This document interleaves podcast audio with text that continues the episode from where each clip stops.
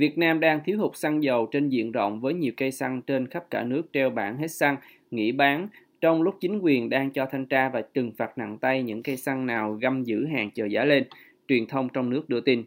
Theo báo cáo của Bộ Công Thương được Thông tấn xã Việt Nam dẫn lại, thì từ trước Tết cho đến nay, lực lượng quản lý thị trường đã phát hiện một số cây xăng đóng cửa, ngưng bơm xăng cho người dân ở các địa phương như thành phố Hồ Chí Minh, Đồng Nai, An Giang, Hậu Giang. Tuy nhiên, nguyên nhân do Bộ Công Thương chỉ ra không phải là do các cửa hàng này găm giữ hàng không chịu bán, mà là do hết nguồn cung, trong khi nhu cầu đi lại của người dân trong dịp Tết tăng cao, thiếu hụt nhân sự do nhân viên nghỉ Tết hay mắc COVID-19. Theo khảo sát của tờ Tuổi Trẻ tại các tỉnh như An Giang và Sóc Trăng, nhiều cây xăng treo bảng hết xăng hoặc chỉ bơm xăng nhỏ giọt cho khách hàng. Các chủ cây xăng cho biết họ cạn kiệt nguồn cung hay kinh doanh thua lỗ do được hưởng chiết khấu quá thấp nên đành phải đóng cửa. Tại tỉnh Đắk Lắk, theo ông Nguyễn Tuấn Hà, Phó Chủ tịch tỉnh, được tuổi trẻ dẫn lời lại thì có 19 cây xăng đóng cửa cũng với lý do là hết hàng để bán. Ông Hải cũng chỉ ra hiện tượng do đang phải chịu lỗ nên nhiều cây xăng viện đến các cớ như ăn dỗ, đám cưới, ốm đau để không bán hàng. Những trục trặc tại nhà máy lọc hóa dầu Nghi Sơn khiến nhà máy này không cung cấp đủ hàng cho các doanh nghiệp, trong khi giá xăng dầu trong nước không điều chỉnh kịp với giá thế giới, khiến nhiều doanh nghiệp càng bán ra càng lỗ, tờ tuổi trẻ chỉ ra.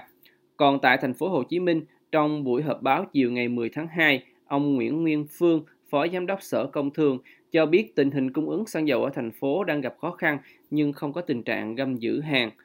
Ông Phương được tờ Người Lao động dẫn lời cho biết do giá xăng sắp được điều chỉnh tăng nên người bán có tâm lý hạn chế bán chờ giá lên, còn người mua thì mua tích trữ nên gây khó khăn cho việc cung ứng xăng dầu. Việt Nam sắp sửa có thêm các đợt tăng giá xăng dầu vào các ngày 11 và 21 tháng 2 tới, theo tường thuật của tờ Tuổi Trẻ. Cũng theo Phó Giám đốc Sở Công Thương Thành phố Hồ Chí Minh, thì thành phố này hôm 10 tháng 2 ghi nhận 7 cửa hàng thiếu xăng RON 95. Trước đó, tại một phiên họp của chính phủ hôm 8 tháng 2, Phó Thủ tướng Lê Văn Thành được dẫn lời trấn an rằng Việt Nam có đủ nguồn dự trữ xăng dầu, người dân cũng được chính quyền khuyến cáo không nên tích trữ xăng dầu trong nhà. Bộ Công Thương đang cho tiến hành kiểm tra các cây xăng trên toàn quốc và nếu phát hiện cây xăng nào găm giữ hàng thì sẽ phạt nặng bằng hình thức thu hồi giấy phép kinh doanh, Thông tấn xã Việt Nam cho hay. Theo Bộ Công Thương, hiện nguồn cung xăng dầu trong nước đang đáp ứng khoảng 75% nhu cầu thị trường, 25% còn lại phải nhập khẩu từ nước ngoài.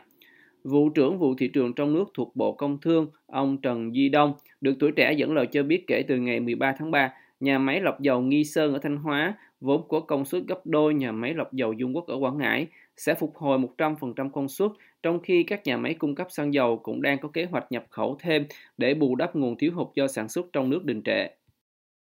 Bà Nguyễn Thị Khanh, người đầu tiên nhận giải thưởng môi trường Goldman danh giá của Việt Nam, đã bị chính quyền Hà Nội bắt giam vì tội trốn thuế. Báo Tuổi Trẻ loan tin rằng Văn phòng Cơ quan Cảnh sát điều tra Công an Hà Nội hôm 8 tháng 2 ra thông cáo cho biết cơ quan này đã khởi tố nhà hoạt động môi trường nổi tiếng 46 tuổi về tội trốn thuế theo Điều 200 của Bộ Luật Hình sự. Người sáng lập Trung tâm Phát triển Sáng tạo Xanh, còn gọi là Green ID, đã bị bắt giữ vào tháng trước nhưng việc giam giữ của bà chỉ được truyền thông nhà nước loan tin hôm 9 tháng 2. Bà Khanh, người đoạt giải Goldman và học giả Eisenhower, là nhà vận động để Việt Nam áp dụng các chiến lược năng lượng xanh hơn.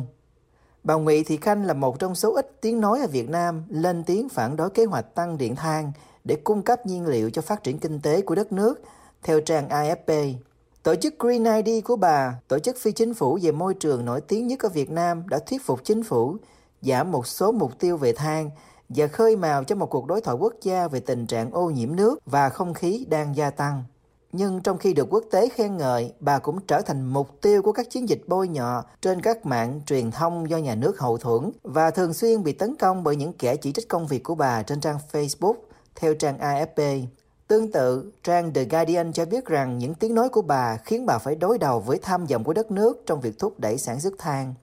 Tuy nhiên, tổ chức của bà Khanh cũng đã thành công trong việc thuyết phục chính phủ Việt Nam loại bỏ 20.000 MW điện than khỏi quy hoạch năng lượng quốc gia vào năm 2030, cũng theo hãng tin AFP. Mục tiêu của bà trong những năm tới là để Việt Nam thu hẹp quy mô các kế hoạch than đầy tham vọng để có thêm các lựa chọn năng lượng tái tạo. Trong một cuộc phỏng vấn vào năm 2020 với hãng tin AFP, bà cho biết có những rủi ro xuất phát từ các hoạt động tích cực của bà.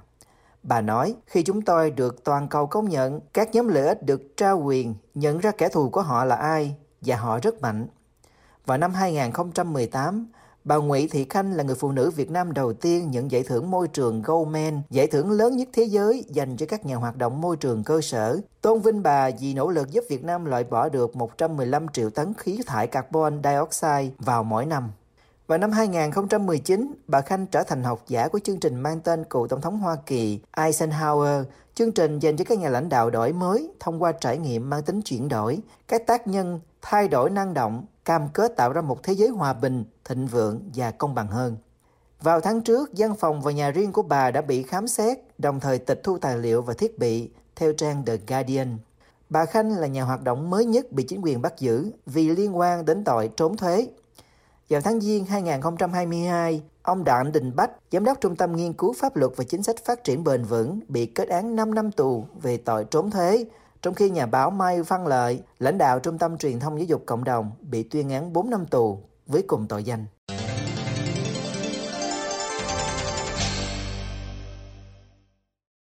Cựu đại úy công an Lê Chí Thành, người vừa bị tuyên án 2 năm tù vì chống người thi hành công vụ, nay lại bị khởi tố thêm tội danh mới là lợi dụng quyền tự do dân chủ, theo tin từ gia đình.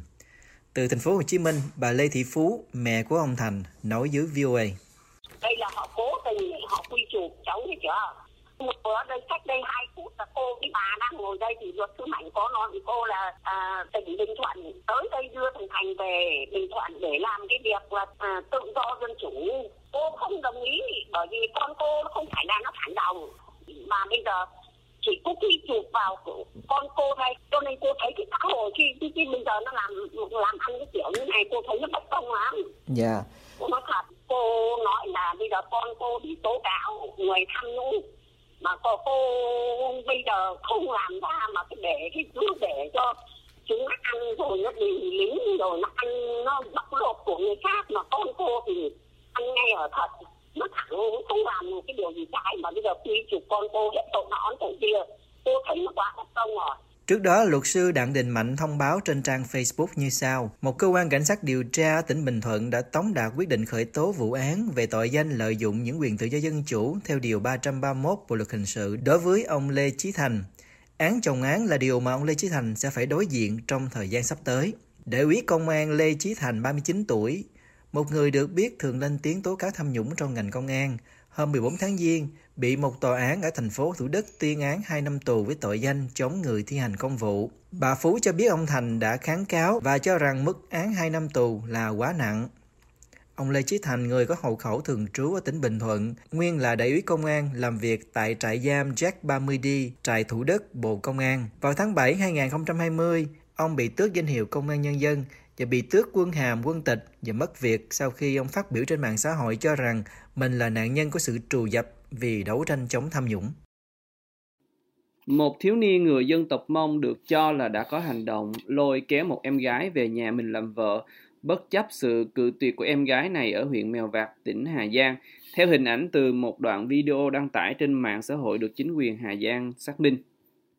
Vụ việc này xảy ra ở thôn Bả Vi Hạ, xã Bả Vi hôm 7 tháng 2 khi giới trẻ mong lên bảng vui chơi dịp Tết. Theo truyền thông trong nước, hình ảnh video cho thấy có nhiều người đứng xung quanh chứng kiến nhưng không ai can thiệp, mặc cho em gái phản kháng và chỉ đến khi có một công an can thiệp thì em gái mới được giải cứu. Nam thiếu niên bắt vợ chỉ mới 16 tuổi, đang học lớp 10, còn em gái bị bắt đi không thành chỉ mới 14 tuổi, theo trang mạng Zing. Cũng theo trang mạng này thì sau khi xác minh, chính quyền địa phương xác định hai em này quen nhau từ trước trên mạng xã hội. Em trai đã nhiều lần tỏ tình và rủ em gái đi chơi, nhưng em gái chỉ nhận lời đi chơi chung, chứ chưa chấp nhận chuyện yêu đương. Hôm xảy ra vụ bắt vợ, em gái đã được nam thiếu niên chở đến thị trấn huyện Mèo Vạc chơi và đến lúc về, nam sinh đã có hành động kéo em gái về nhà mình mặc dù không được sự đồng ý.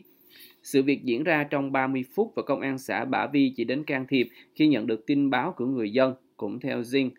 Hành động của nam sinh thực chất chỉ là trêu đùa, chưa đến mức nặng nề như hủ tục bắt vợ, một lãnh đạo huyện không nêu tên được riêng dẫn lời cho biết, do đó không có đủ căn cứ để xử lý hình sự hay xử phạt hành chính đối với nam sinh bắt vợ này, cũng theo lời vị lãnh đạo huyện này. Bắt vợ là một tập tục lâu đời của người Mông ở các tỉnh Tây Bắc Việt Nam. Theo đó thì các cặp trai gái đã yêu nhau từ trước, nhưng trước khi gia đình chính thức hỏi cưới, người nam vẫn đi bắt vợ và người bị bắt lúc đầu sẽ chống cự, nhưng cuối cùng sẽ bằng lòng theo về nhà trai. Chính quyền Hà Giang đã xem bắt vợ là một hủ tục và lâu nay đã tuyên truyền vận động người dân tộc Mông từ bỏ tập tục này. Tờ Giao thông dẫn lời ông Nông Văn Ngay, lãnh đạo xã Giàng Chu Phình với 95% dân số và người Mông, cho biết xã này vẫn còn lác đác các trường hợp bắt vợ, nhất là ở các nam nữ thanh niên đi chơi xuân. Xã đã cắt cử công an, dân quân thôn bản tuần tra trong dịp Tết để kịp thời ngăn chặn việc bắt vợ. Ông Ngay nói.